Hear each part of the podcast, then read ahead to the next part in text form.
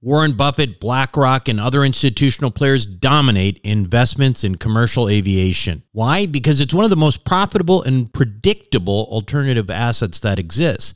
And it's not tied to other markets such as real estate and the stock market. Is it safe?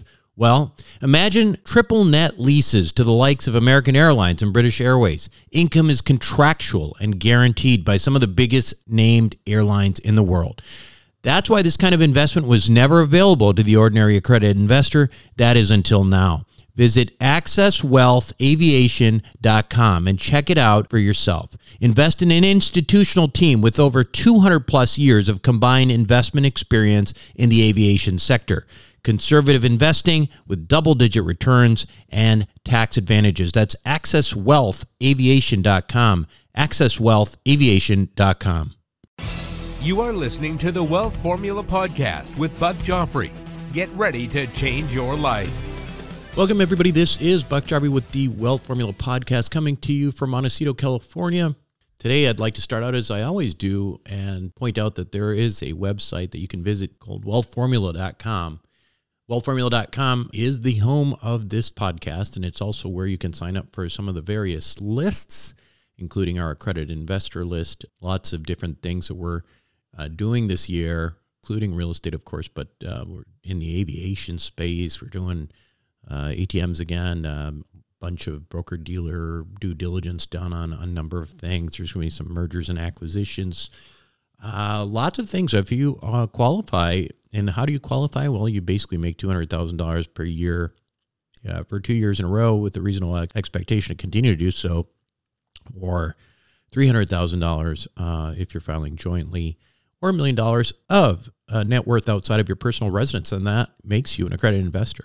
Okay, so go to wealthformula.com, sign up for Investor Club, get onboarded. But uh, let's talk about today about, you know, speaking of investing, let's talk about what you might be one of the safest, uh, time tested, uh, double digit uh, returning investments in history. When I was uh, fresh out of surgical residency and I started to make money, I started looking for advice on what to do with it. Uh, personal personal finance advice, obviously. I mean, that's kind of what I was looking for. Didn't know what I was doing. So, one of the questions I had was about life insurance. I was a newlywed, had a baby on the way. Uh, she, by the way, is uh, starting, or she already started. She's just midway through her first year in high school, um, showing how old uh, uh, I'm getting. So um, anyway, I started asking these guys I was working with at the time, should I buy term or permanent life insurance? These were terms that I didn't really understand or know or even you know whatever. I mean, I, I had no interest in personal finance. I just wanted someone to tell me what to do. So there was a younger guy I was working with. Uh, he was a bit of a know-it-all, kind of annoying. He had a lot of advice about pretty much everything. Most of it wasn't good uh, I was a facelift surgeon. He he was too, and his facelifts weren't even that good. And I started revising them uh, months later after he'd left. Uh, so anyway, for whatever it's worth, I listened to what he had to say, and he said to me with a significant amount of confidence, "Buy term and invest the difference." In other words, don't buy permanent life insurance. Stick to term life insurance. It's cheap, and with the money you don't spend on permanent life insurance, throw it into the stock market. The older guy had very different advice. It was 2009.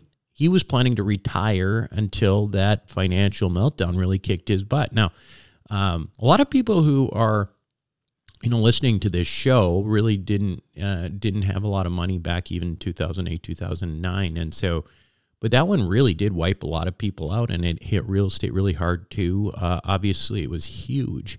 Um, and, you know, in 2023 and 2024, now we're kind of facing similar kinds of experiences, but it's been a while. But anyway, a lot of people like him just got their butts kicked, and he um, and he told me that he had he had wished that he'd bought more permanent life insurance because that was pretty much all he had left that was sort of unsolicited. I wasn't even asking him about insurance. I asked him about what's the one thing you wish you'd, you know, if you could go back, what would you do differently?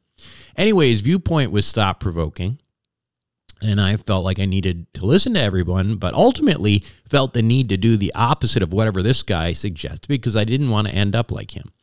So I ended up buying term and uh, didn't think about it again until a couple years later when I started my own practice, was making uh, some real money. And at that time, I had joined a mastermind with a bunch of high net worth uh, business people, right? In one of these business groups where you basically kind of go around the table and you kind of get advice from each other and that kind of thing. And, and at some point, life insurance came up again because these things you talked about not only business, but your personal stuff too.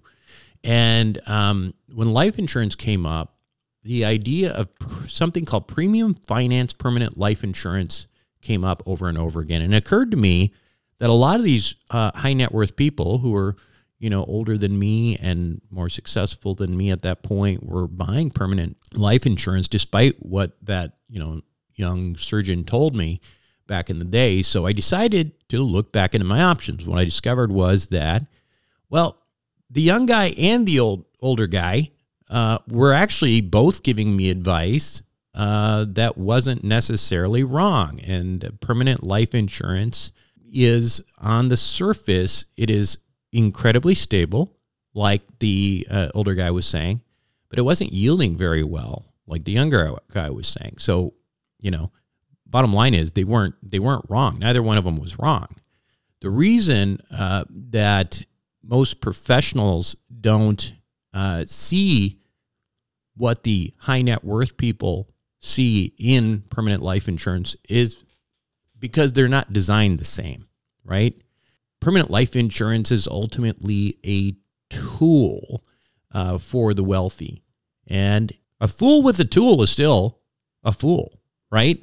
And I'm not saying that we're all fools, but we're made of fools by a lot of the people who are selling us things and when we don't know about them. Uh, permanent life insurance, in a nutshell, means different things for the middle class and ultimately that reflected on the professional class, which I was part of, uh, than it does to the rich. Completely different design, and that was the big the big aha moment. The policies that the high net worth people were designed uh, um, were getting were designed very differently, and they were optimized for investment purposes and for retirement purposes. In fact, the high net worth world has a um, they they call these things LIRPs, L I R Ps, uh, life insurance retirement plans. Look it up. I mean, they're basically you're gonna if you look it up, you're gonna see a bunch of high uh, high net worth sites that pop up. Basically, you know that that that's what those products are for. Permanent life insurance in this world plays a role in not only uh, risk mitigation and estate planning, but also retirement income, asset protection, uh, and, and estate planning. The more I learned about these uh, these strategies, the more they became really no brainers for me, and I became a, sort of a big fan. Now, the guys that taught me the most about this stuff, Rod Zabriskie, Christian Allen the, of Wealth Formula Banking uh, fame, they designed all my policies and now design policies for many people uh, in this audience. And it, you know, I especially appreciate these guys because they approach these concepts with an open mind. Where some life uh, insurance producers push one product or another for various reasons. These guys have all sorts of options that fit different types of people with different goals and objectives. So I was talking to Rod uh, recently, and and uh, he was telling me about how there was a big, you know, uptick in the number of people all of a sudden going in and doing uh, doing their policies. A lot of people who were thinking about it now are pushing uh, the go button, and the reason, well, not surprisingly, the markets have been hurt by uh, rapidly rising interest rates, and are, and people are looking for safe harbors. And all you need to do is look at the Great Depression to see that permanent life insurance has been a major safe harbor throughout history. Um, and again, given the uptick in interest in these products, I decided to ask Rod to come back on and uh, talk about some of these various permutations of these strategies to show ultimately like there's a lot of different ways you can go with this stuff. You can play with it, but ultimately one of the great benefits of this thing, uh, this type of thing, is it's you know backed by one of the oldest, most stable companies in the world. I mean, this stuff is is really, really uh, uh, pretty conservative stuff. So uh, I I never feel I never feel too concerned about you know I've never met anybody who bought one of these policies who regretted it right and so it's always great to have Rod on and we will have him on after these messages. What do the Rothschilds, the Romneys, and the billionaire hedge fund managers know that you don't about growing and protecting wealth? As you might imagine, the wealthy have a few tricks up their sleeves. One strategy allows you to grow wealth tax free at a compounding rate with no volatility. It protects your money from creditors and lawsuits, and it lets you invest the same money in two different places at the same time. How about that for amplifying wealth? To learn more, go to wealthformulabanking.com. Again, that's wealthformulabanking.com. Welcome back to the show, everyone. Today, my guest on Wealth Formula Podcast is Rod Zabriskie. Rod uh, is uh, one half the dynamic duo that makes up our Wealth Formula Banking team. Uh, Rod, how are you? Hey, I'm doing great. Glad to be on. Yeah, obviously Rod's been on a number of times, and and Rod, I thought it would be a good time to have you on because as we are um, in a market right now that is, uh, you know, not ideal. It's a volatile market. It's um, you know something that we haven't. Most people actually uh, probably haven't really had significant experience with a down market because it's been artificially sort of elevated for the last 15 years. Uh, but this is what really happens in the real world. And what we see during these periods is people often want to, uh, for good reason, they start looking at investments that are uh, really, you know, safe harbor type things, whether that's gold, and I'm not a big fan of gold, or permanent life insurance products or another. And so that's, you're seeing a big influx of people wanting to to do that right now and so we thought we'd get on and talk about some of the major questions and issues that people encounter uh, when they when they start doing their own due diligence online. So uh, let's start with this. Um, let's just do a quick review here, Rod. And uh, first of all, let's talk about the two products um, that we do. And the first is uh, Wealth Formula Banking. Let's talk about that. What is uh, what is Wealth Formula Banking? Yeah, Wealth Formula Banking in a nutshell is a way to improve the flow of money that you have moving in and out of your investments. Mm-hmm. So it doesn't replace or it doesn't take the place of investing in real estate or your business or funds or notes or all these different things. It is uh, it's a way to make it more efficient and create an, an additional layer of profitability. So in other words, what happens is, whereas most people save up their money inside of a bank account or a money market account, they build that account. I call it the opportunity fund. Build up their opportunity fund take that money and go out and invest with it, create cash flow, create returns coming back, flow that all back into their bank account, build it back up, and go out and invest in something else. Right. Yeah. What wealth formula banking is is basically just taking that same flow but replacing the bank account, which is just inefficient, right? We choose it because it's safe and it's liquid. It's just not doing anything for us in between deals. Right. So Whereas with this wealth formula banking, what we're doing is creating a specialized life insurance policy, a place where we can create a, a very consistent four and a half, five percent plus return that's tax free. We have access to it. We have that same liquidity and, and safety, but we're just supercharging it. Yeah. We have additional things that we can expect from it. So uh, as we flow that money, it's the same thing. We, we put money into the policy instead of putting it in the bank. We now have our opportunity fund. We when we when we're going to go and invest with that money, instead of actually taking it out of the account, we take a loan against it.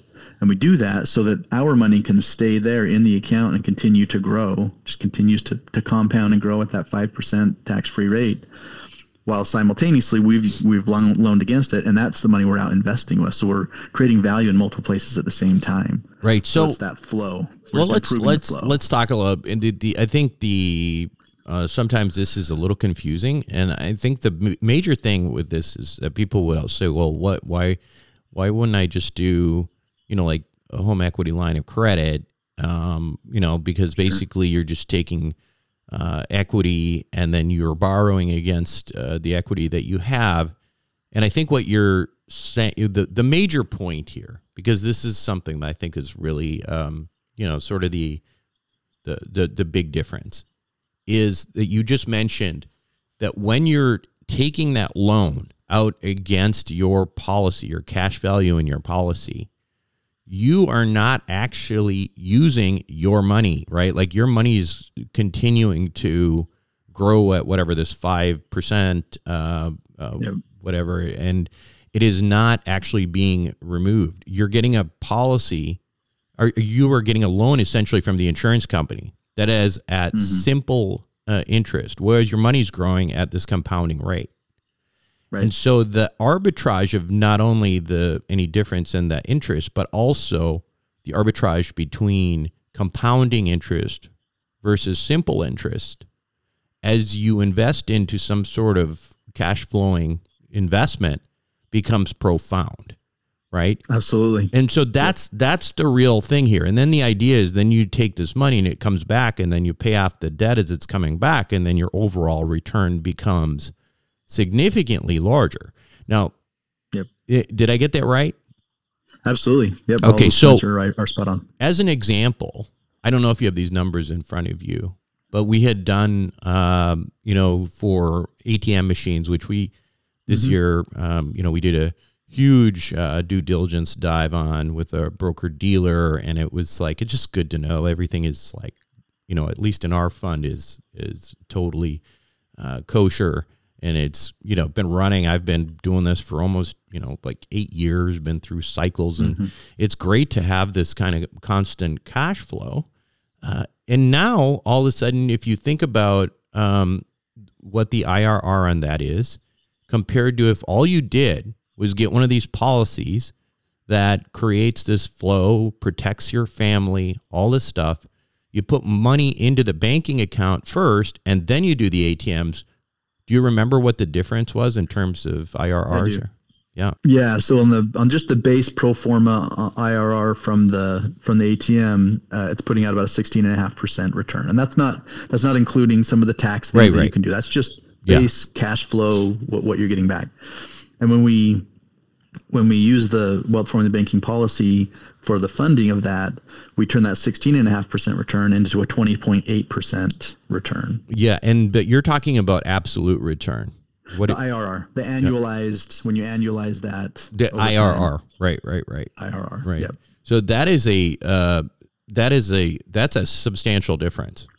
It is, especially because when you when you start to compound that, and I mean everybody would choose twenty instead of sixteen if they could, right? Right. Right. Um, and and then also when you when you compound that uh, that over time, it it creates a, very different projection on on it. So I would I did like a ten year analysis on that, and you have almost twice as much money at the end of ten years if you get a twenty point eight percent return as opposed to a sixteen and a half percent return. Yeah, and, and that that's really important actually that people understand that because there is a, a time element to this. When you use uh, IRR, there's the uh, which Rod is doing. There's the um, you know the, the the value of money, time value of money is included in that as well. So if you're really talking about you know returns, you're looking at you if you're looking at twice as much effectively by simply just putting it in a policy first. I mean, it's just you know if you can find something that consistently pushes out money like those ATMs do, that ends up being like an absolute no brainer, right? Like it's like why why wouldn't Yeah. you do that? And then, and then when you talk about a time like right now, where let's say someone did that, let's say, you know, four years ago, they put money into the ATM fund, they're funneling that money back to their policy Right. with the purpose of building up the opportunity fund again to go invest in something else. Mm-hmm. But then you find yourself at a time like right now where you're like, oh, but I don't, I'm not finding the deals now like I was mm-hmm. two, three years ago. I'm sitting on that money for a little while. Well, again, even better to have it in a place where it's growing at a cons- on a very consistent basis that's tax free, but it's still there. It's ready for you when you're ready for it. So um, I think the the moral of the story on this is again, if you look at when I was a when I was a resident, I tell the story all the time, but I just you know these, these guys and you know these little know it all uh, surgeon young surgeons would tell you they, they they knew everything about money and they'd say oh you just buy buy term and invest invest the difference. That's anybody stupid if you do permanent life insurance. It's because they don't know because it's a raw material right? That is absolutely the case. Like if you are just buying term insurance and versus buying life insurance which isn't overfunded isn't designed in any sort of way isn't you know manipulated engineered the way you're doing it here of course that you're not going to do as well. But if you actually start using this as a tool you know which it is, it becomes pretty clear why this is is a beneficial thing to do. Um, Yeah, I think that's a great point. yeah. So basically allows you to invest your money in two places at the same time. That's that's it. Okay, so Yep. since then, and this is by the way, this you know, this concept has been known by a lot of names, it's infinite banking, whatever. Um, I think the reason that we chose wealth formula banking specifically is because we're focused on investing investing because you hear about this, Right. you know, people do this to buy cars, you know, and all this kind of stuff. And to me it's just like, why would you do I mean, that you know, it just doesn't really make sense we're focusing on this and optimizing this for the purpose of investing that money somewhere else. So, okay, so Yes. there's that. And you hear about this concept across the board, and then you hear about this other concept, uh, which we have um, called the Wealth Accelerator. Now, what is the Wealth Accelerator? Um, let, let's let's let's do a compare and contrast from Yeah, so the Wealth Accelerator, I think our, our best starting point on this one is you may have heard of, of people who use life insurance uh, to build up toward creating a future tax free income in retirement, right? They call it a LIRP or a life insurance retirement plan. Right. By the way, that's a, Well, that's that's really important because like that's where that's where you really start seeing high net worth people. If you look at any high net worth you know site or you know uh, planning for wealth building, LIRP, LIRP, everywhere LIRP, right? L I R P, and and that's what this is. And again, this is just evidence that high net worth people use this. It's the middle class who does not use this stuff. So anyway, go ahead. Yeah. Yeah. So that's one piece of it. And then the other piece is for estate planning purposes. Obviously, life insurance can be a huge tool that can be used for that. Right. So what if you had one or both of those goals that you that you want future tax tax free income, tax free uh, money coming into your estate that when you pass, but what if you could do that without having to pay all the money going into it? Mm-hmm. Right. In other words, for the same dollars that you're putting into the plan, we're leveraging that. We're uh, we're adding additional money through loans from a bank, so that when it comes time to take the income in retirement, you get a lot more tax-free income because you use the leverage. When it comes time and you pass and the estate is passing on to the next generation, there's a lot more death benefit that passes on to the next generation because of this leverage that you've used. Mm-hmm. So Makes a huge difference. So I think the the way to think about this is like for there's two from my perspective there's like a they both involve all of the elements of wealth creation that we talk about in terms of like mathematics behind wealth creation right? It's, you've got your uh, asset that creates uh, a return uh, you know and, and we we and then you have leverage uh, on top of that. Yep. and uh, and then you're putting in you know obviously you're putting in money to to make this happen. So those are the three variables. And so you're getting the all the three variables with both approaches. With wealth formula banking you're the you're getting your leverage by actually borrowing it and deploying it.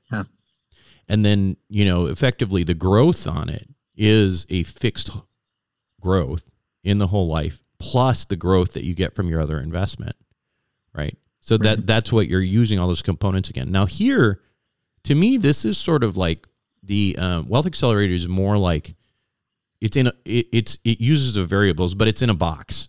It's all done Yeah. for you.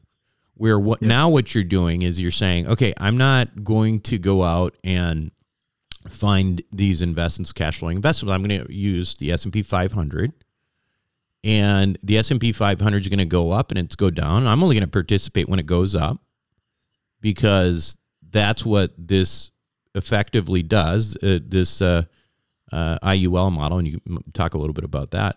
I'll take the upside. I won't take the downside. Yes you heard that correctly. You take the upside. You don't take the downside. You and then you'll leverage the upside right? Effectively that's that's what you're doing there. You're creating all the elements the all the variables that you want to create wealth but it's in a box now right? So so that's basically the two the two options in a nutshell Yeah. Okay i mean there's devil the devil's in the details there's more details here but so uh, what else what else on the wealth accelerator obviously i just mentioned you don't take the downside but one of the things that there's a cap on the upside typically right, Right. So what what would that cap be? Yeah. So right. I mean, it it, it kind of varies uh, on different different timetables, but right now it- it's about ten. Uh, If you're using the S and P 500, Yeah. and you say, hey, I'm not going to participate in any of the losses, then when there are gains, then you're getting a roughly cap out at ten percent. Okay, so now here's the thing. People say, well, 10%. Well, gosh, I mean, what if the what if the market goes to 20%? But what happens when you leverage it? When you leverage that Right, 10%? okay. Yeah, so you're capping at 10. And so then if you say, okay, well, then what's my average? What can I expect from an average standpoint uh, across time? Maybe, you know, 6% as an average. Okay. And then. Well, that's just the market in because of the general, leverage- right? That's that's just the market in Well- general. Yeah. well, that's that's what the IUL is likely going to return you. Okay. Your IRR on that, uh, when, when you factor in costs, everything Yeah, else, you right, right, right. end up at right around 6%. Right. that's tax free. And then when you lever that up, you're going to turn that into maybe like a 12, 13, 14% IRR. Again, that's tax free. And so again, when you, when you start taking that income later, that's a lot more because you might look at that and say, well, that's, that's a 8% higher return if I go from six to 14. No, it's actually, you've more than doubled your return And why is that? going that? from six to 14 because going from six to 12 would double your return mm-hmm. but we've gone a little further than that, right? Right, So it's a it's Okay, a but- multiplier. How does the and how much leverage does that end up being for Wealth Accelerator? Yeah, good question. So in terms of the money that's going into the plan, initially you're putting 100% of the money in. Okay, we're Mm-hmm. creating an asset, like you said earlier. We're creating an asset. Now we're leveraging that asset, collateralizing it to to access more cash, and then we use that cash to put more money into it, Yeah. build the asset. It gets bigger. The line of credit gets bigger, et cetera. We just keep doing that. Yep. So by the time you're done, I mean, you're going to be, you, you will have put in 20, 30 times as much from the leverage as what you initially put in Right. in cash. Right, right. So, um, the other question is, okay, so you average so six percent, but in any given year, let's say in any given year, you the market goes crazy. It's like you know twenty percent return uh, for S and P five hundred. You got capped at ten. Yep. If you got capped at ten with leverage, you're still going to get your twenty percent, right? Because of the using leverage. What I'm saying is basically you've got a ten percent, but that's without leverage. And I don't know if you did the numbers on that, but it's hard to say how much. Yeah. And, and I'll say this, we don't usually isolate it into a single year because Yeah, an I'm- individual year doesn't t- tell the whole story.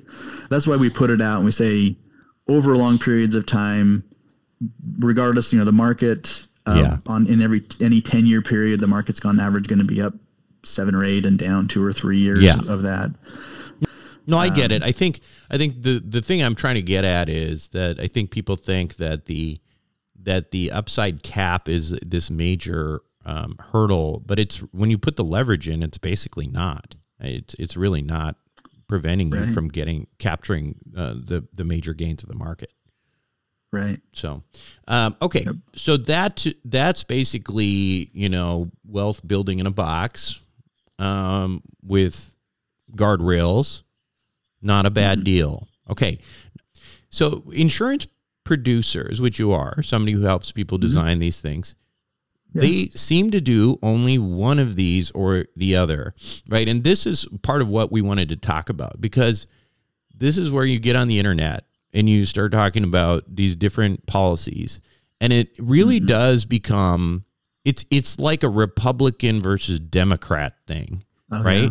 Yep. and and i and i say that specifically because you know it certainly i have conservative uh, conservative leanings but i don't agree with everything on that side and Sure. and people sometimes get into this mold. It's almost like a tribal thing, right? Like maybe a better way to describe it is I've been a Minnesota Vikings fan since I was six years old. Okay.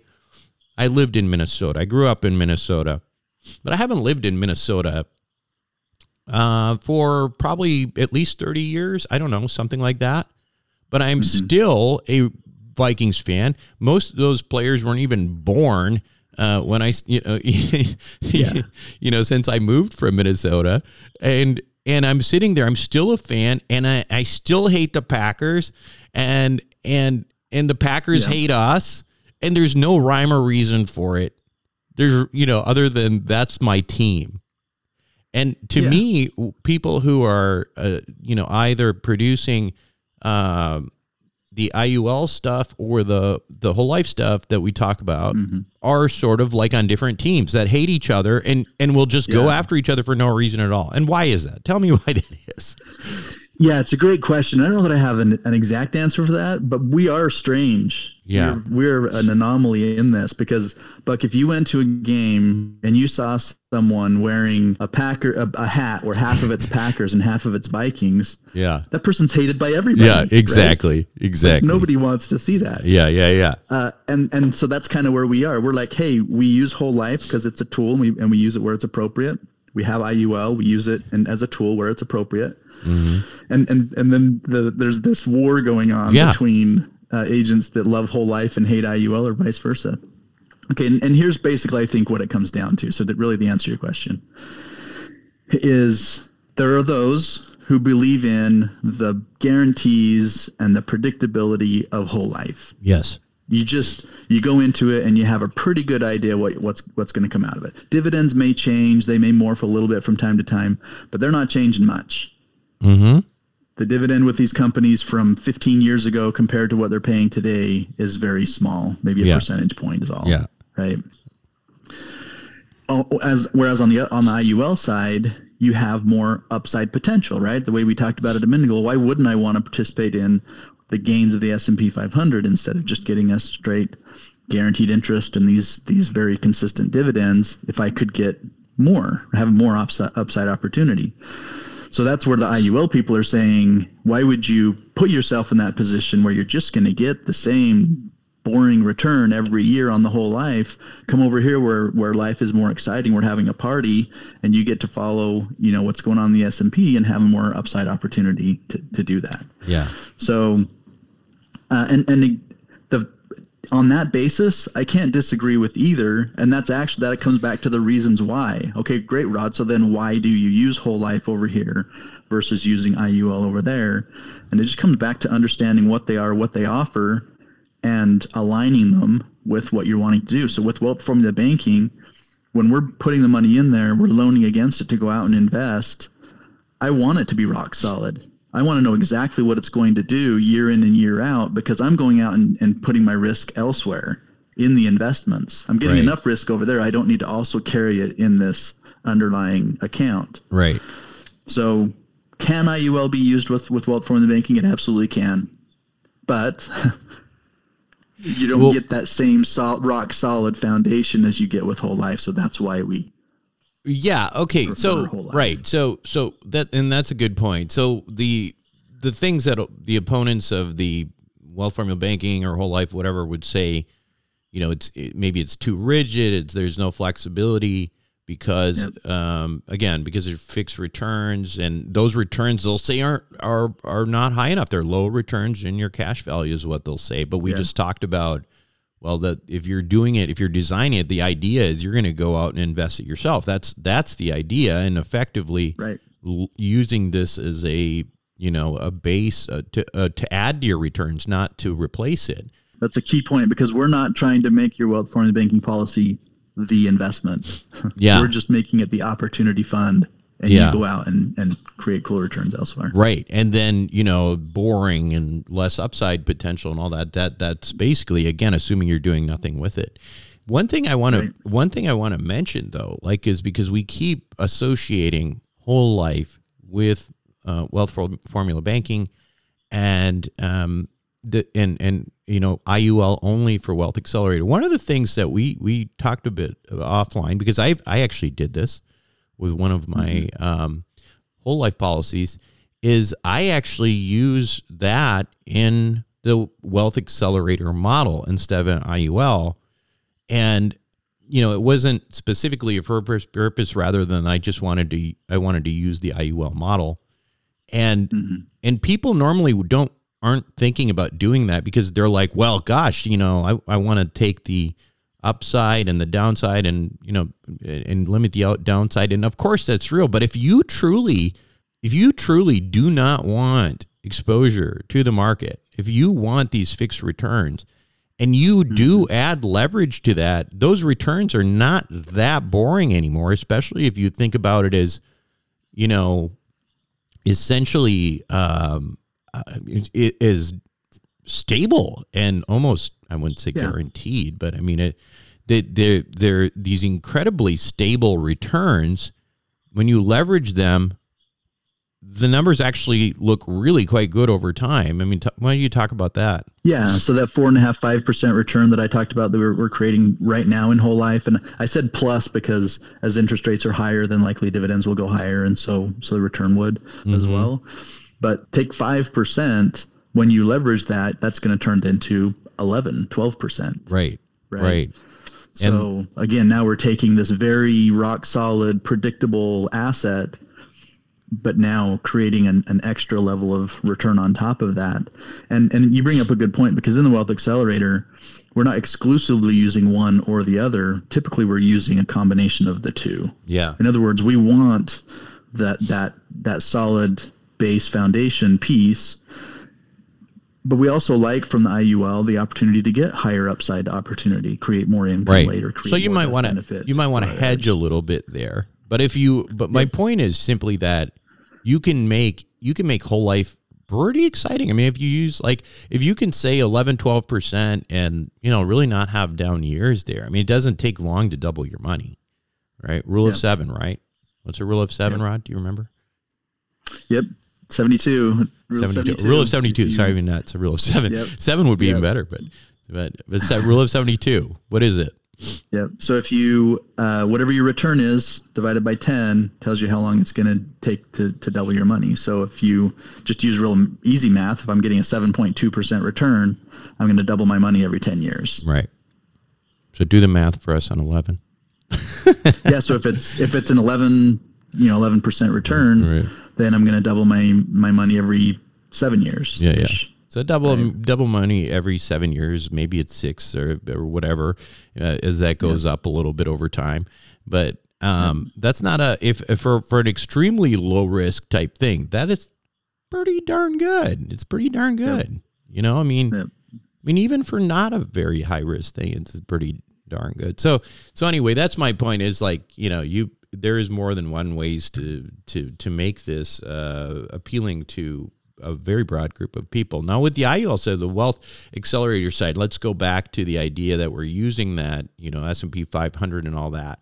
Now, the whole life you know uh, people they they come in and they start criticizing and this is big big big big in this community because for whatever reason it tends to lean in the whole life direction but um, they say there's fewer guarantees um, with this than whole life. Uh, so it makes it vulnerable to sluggish markets which what do you say to that? Yeah, well, I mean, the answer is that that's true, and and so then at the end of the day, like in, inside of the Wealth Accelerator plan, that's actually why we use both, because we're saying, hey, we we like the higher upside opportunity that the IUL gives us, but we recognize, especially because we're using leverage, we'll, we're vulnerable if there are multiple years in a row where the market isn't growing. Again, gratefully, I'm not participating in those losses, but I'm at zero interest earned in that year for the for the the asset, but I'm still accruing interest on my on my Right. side. right So, like you said earlier, we, we're hedging that by including the whole life with it. Yeah And and so I guess the point is let's not throw out the baby with the bathwater. If if we recognize weaknesses in the product, but there are things we can do about it to still use it, still still take advantage of the of the pros without exposing ourselves, you know, too much to the cons if, if those are things I don't want, then then we use the whole life. But I'll tell you this, we have clients who only want IUL in their wealth accelerator. yeah yeah Right. And, and there are there are a few reasons for that. One is they say, well, I I much prefer the, the higher upside. I'm a higher risk taker, so I'm okay with that. And I carry liquidity elsewhere. Yeah. So if something happens and I need to come in and rescue this, I have the money to do that. But as a package, as a, a you know plan in a box, I want to give it as as much uh, uh, upside opportunity as possible. So, so to me now, just breaking it down and saying, okay, Rod, why are you okay working in the whole life world and the IUL world?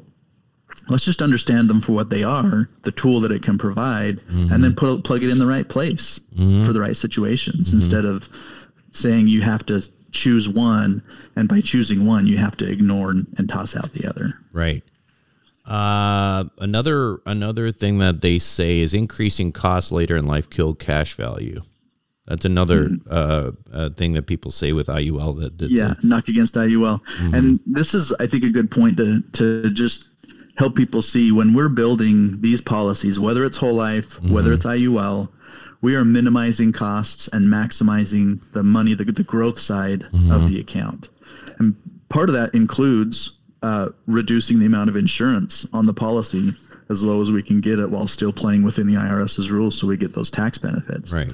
But the point is that now with, with this kind of, of uh, you know, pe- complaint that people have about IUL, because we've designed it that way from the beginning and we've there are very low costs to begin with that cost later in life just doesn't even become an issue because we've and put it this way, of the money that's putting in, take take per dollar that's going in, roughly on on average about 20 cents of that is going toward the pure insurance part of it and the other 80 cents is going is just overfunded i'm just putting extra money in the policy because i want the benefits that we talked about of, of those characteristics that whole life give me or that the life insurance yeah. gives me and so because of that those costs are so small from day one that we just don't have to worry about that later in life yeah. Uh, another another uh, thing that those guys will say about this is that, and I've heard this one before a bunch of times, which I think there's a pretty good answer to this too, which is that in, the insurance company uh, they'll say if you looked at the contract, there's so much latitude they can decide on cost and index caps. They can change yeah. whatever they want. But there's something called a you know supply and demand in the market. If they want to sell insurance, they're not going to do that, right? I mean, effectively, that's it. Yeah, and at the end of the day, uh, we're we're creating a partnership with that company. Right. So we only will work with companies that have been around a long time, have a good track record of of doing these things, and yeah. and really when I say doing these things, I mean making the right moves to to reflect what's going on in the economy. So, for example. Uh, when interest rates started going up here over the last couple of years, it makes sense that that should push caps higher. Yeah. In other words, the insurance company's earning higher returns right. on their investments. So therefore, when they're creating these caps, they, they can increase the caps. Mm-hmm. And they have, right? Right. right. And so um, if if that wasn't the case, if they weren't adjusting accordingly, that would be that would be bad on them, right? Right. But even worse would be if I said, oh, "No, I don't want to have give you the ability to to move those caps." If I get into a policy two years ago and the cap was eight and a half percent and I'm locked in at eight and a half percent, I don't have that opportunity to, to get higher caps when interest rates go up. Well, that's bad on me, right? Right.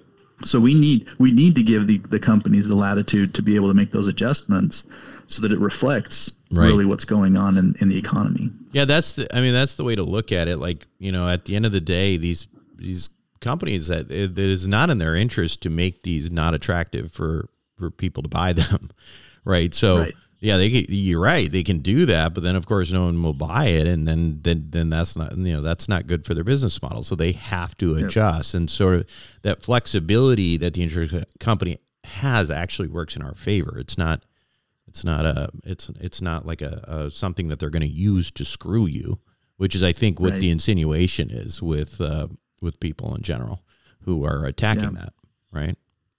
Yep, exactly. Um, all right. So good stuff. What are we missing? Are we missing anything else? Attacks in general, big attacks. what uh, well, what what other questions are you running into? Like, I mean, because you're talking to so many people right now. People are like, "This is the time to do this." What yeah. what what are people? What what are some of the questions that that come up all the time?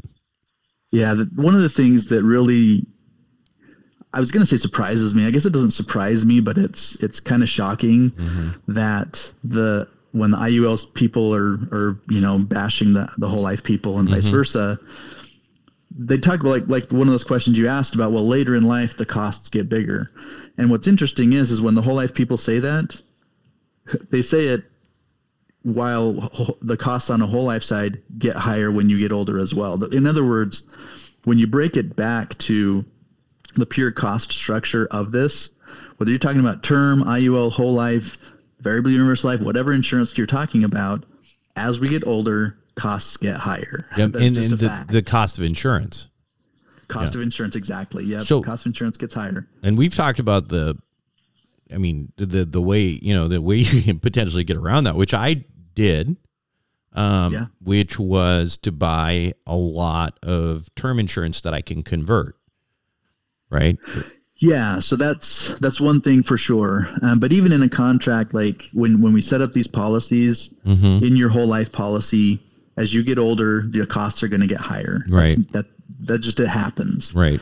And so, but what happened, what, what we're doing when, when we're building the policies is we're setting it up so that the costs later in life, even though measured by per thousand of insurance you have on the policy, the cost is getting higher.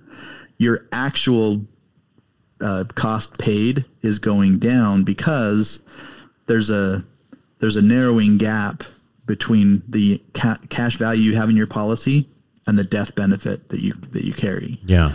The reason that's important is because the only insurance you're paying for is the delta between the two. So if I have a, a policy with whatever five hundred thousand in cash value and a million of, of insurance of the death benefit, I'm not actually paying for a million of insurance. Right? They already have five hundred thousand sitting in my account. When I die, they pay out that million. They only have to come up with five hundred thousand from somewhere else to make up the difference Right. to pay to my heirs. Right. Right. Right. And there are a lot of people out there who will say, "Well, you don't get both. You don't get the death benefit and the cash value. That's that's another reason why you should, you know, buy term and invest the rest." And the reason I bring up this point is because what they're saying is not really right. Mm-hmm. You know what I mean? Like the five hundred thousand that I have in that cash value in that example, Right. my heirs are getting that. Right. And then the other five hundred thousand is coming from somewhere else. That's the actual insurance portion that I'm paying Right. for. Right. And as I get older, that portion of the insurance that I'm paying for is actually getting smaller and smaller. Mm-hmm. There's a smaller delta between cash value and death benefit as we get older. Yeah, that makes sense. Yeah, so so um, I guess you know the the other thing is like uh, when you when you go through these, you talk about risk and all that kind of stuff. You do um, stress tests. Talk a little bit Yeah. about stress tests. What are you doing there and why? And yeah, and that's that's especially on the wealth accelerator side because Mm-hmm. someone will say, okay, great. If I'm using this IUL and the market is down for multiple years in a row, then what does that do to me? Right? Right. Do I get to a place where where this breaks? Mhm. And and so that's what the stress tests do. It says, okay, well let's let's go back and look at historicals and say, uh, Great Depression as an example on the market side. What happens with this specific design, the way that we're building it, if the Great Depression happened tomorrow, mm-hmm. Mm-hmm. right after I put my money in, and then how does that play out? And then the other the other kind of risk on the wealth accelerator side is interest rates. Mm-hmm. So a, a rapid rise in interest rates, how does that impact it? And and obviously the, the last couple of years, Well, we had that. How did it rise of interest rates? Yeah. Um, but but if you go back to the early '80s, it was even worse. Yeah. Right, because because the interest rates. Well, the like absolute- the Fed rate The absolute rates were higher. This much slope higher, was 18, increased. 20 percent. Yeah, the Yeah. slope of increase was higher this time, but but as uh, a percentage of where our starting Yeah, point was. yeah. Yeah, exactly. So, um, but so we stress test that. We go back and say, okay, well, great. What if you started your policy in the late Right. 70s and then you experienced this rise in interest rates? Then what happened? And uh, so, and, and that is critical when you're looking at anything like this, especially in a situation where you're using leverage. Yeah. If you're not working with somebody who is who's stress testing it, then you need to move on because uh, if if they're only showing you the the averages or only showing you the rosy picture, then then you're not getting the full picture. We really need to, to understand how this works in in a variety of different situations. Yeah. Well, bottom line is, uh, you know, you can make this. I mean, either way, um, you know, you talk about the risk that you have. You're basically talking about market risk, and it's not necessarily a whole lot different from any market risk that you're going to invest in, whether that you, whether you're a stocks person or you're a real estate person. And so, if you are, you know, if you want to stay away from market risk, then you just kind of, you know, go back into the contractual stuff, the whole life stuff, and and you can design and leverage that too. So, there's lots of Yeah. different ways to do this, but I think uh, from the perspective of, you know, um, you know, seeing whether it's uh, worth it or of interest to you, uh, to how do your consults work? Because I know because you go to wealthformulabanking.com, anybody can do that and, and sign up there.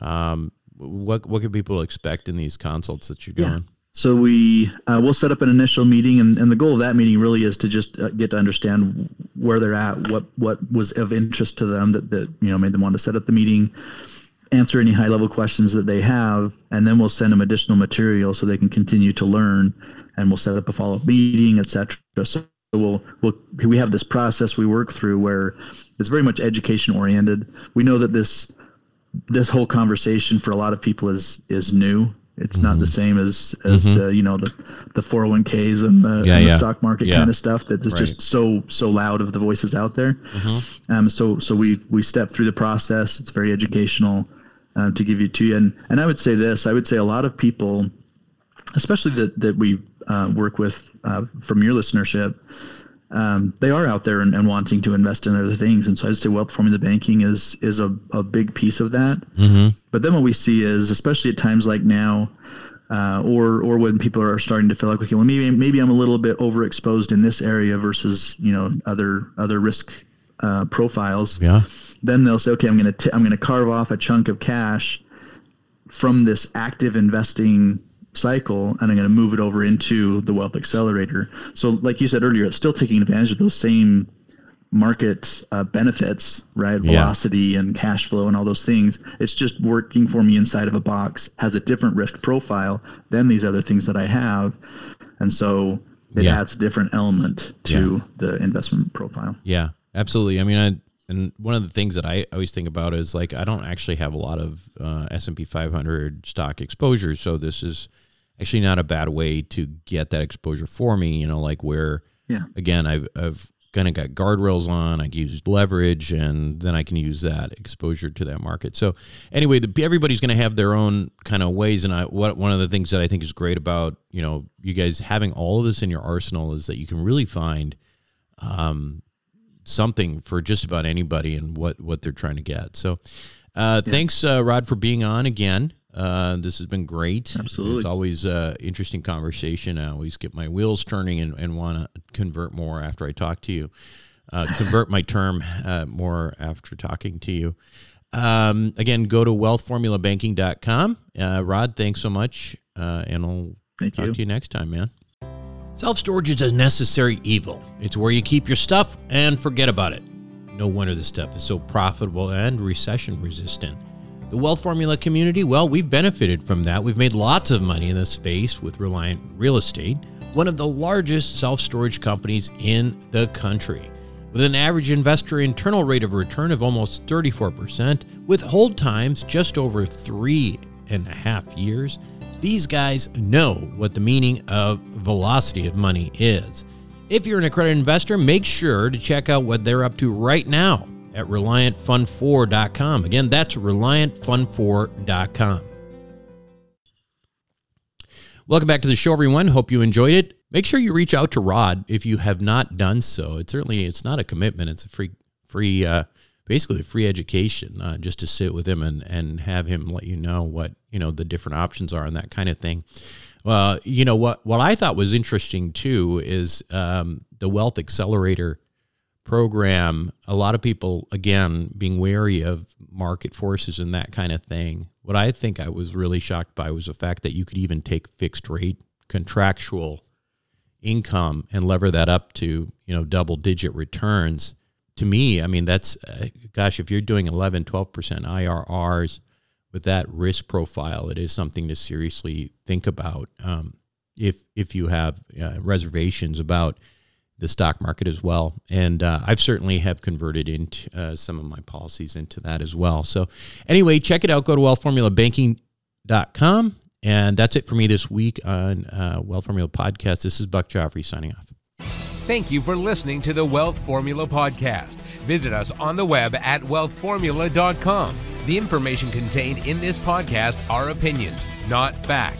As always, consult your own financial team before making any investment. See you next time. Buck Joffrey here from Sapio with Buck Joffrey. Aging might become reversible over the next 10 to 20 years. It's already being done in lab animals, so it's just a matter of time. Our challenge? To be healthy enough for when that time comes. As a former scientist and surgeon myself, my goal is to figure out how to do that and to share it with you. I wrote a book called Living Longer for Busy People that you can download for free at sapiopodcast.com. You'll be amazed at just how a few daily adjustments can add years of a healthy life for you. Again, download it for free, sapiopodcast.com.